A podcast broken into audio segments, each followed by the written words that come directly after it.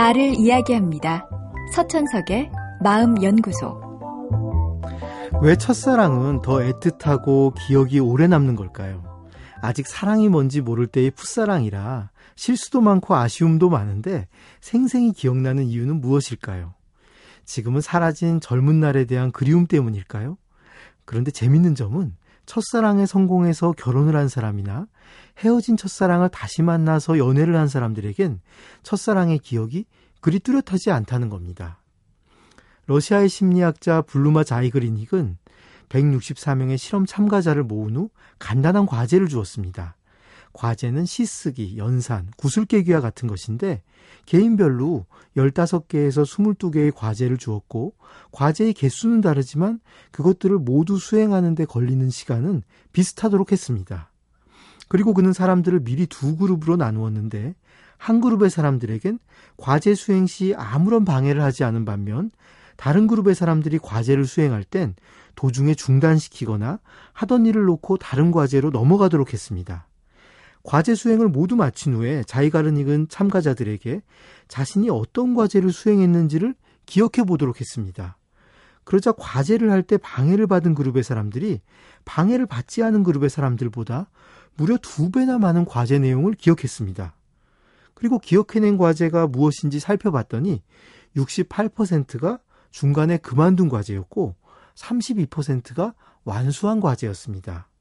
이처럼 우리의 두뇌는 끝내지 못한 일을 더 잘 기억하고 완결된 일은 쉽게 잊어버립니다. 우리의 두뇌는 현재 진행 중인 일에 더 집중할 수 있게 하기 위해 마무리된 일은 기억의 책장 깊숙한 곳에 넣어두는 것이죠. 이루지 못한 첫사랑을 더 오래 잊지 못하는 이유도 그 사랑이 완성되지 않아서일지 모릅니다. 이런 현상은 일상에서 쉽게 응용할 수 있습니다. 누군가를 가르치고 싶다면 혼자서 길게 이야기하지 마십시오. 중간에 잠깐 멈추고 침묵을 갖거나 상대의 반응을 들어보십시오.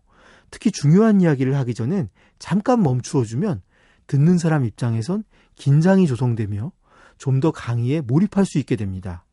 우리의 두뇌는 때로는 방해를 받는 순간 더 열정을 발휘합니다.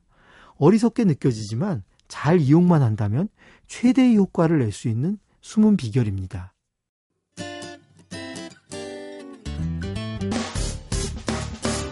기쁠 때면 내게 행복을 주는 슬플 때면 나의 눈물 닦아줘 Radio, Radio 당신 곁에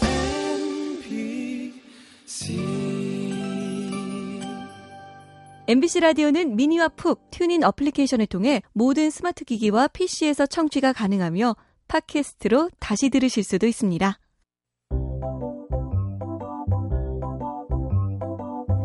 서천석의 마음연구소. 지금까지 정신건강의학과 전문의 서천석이었습니다.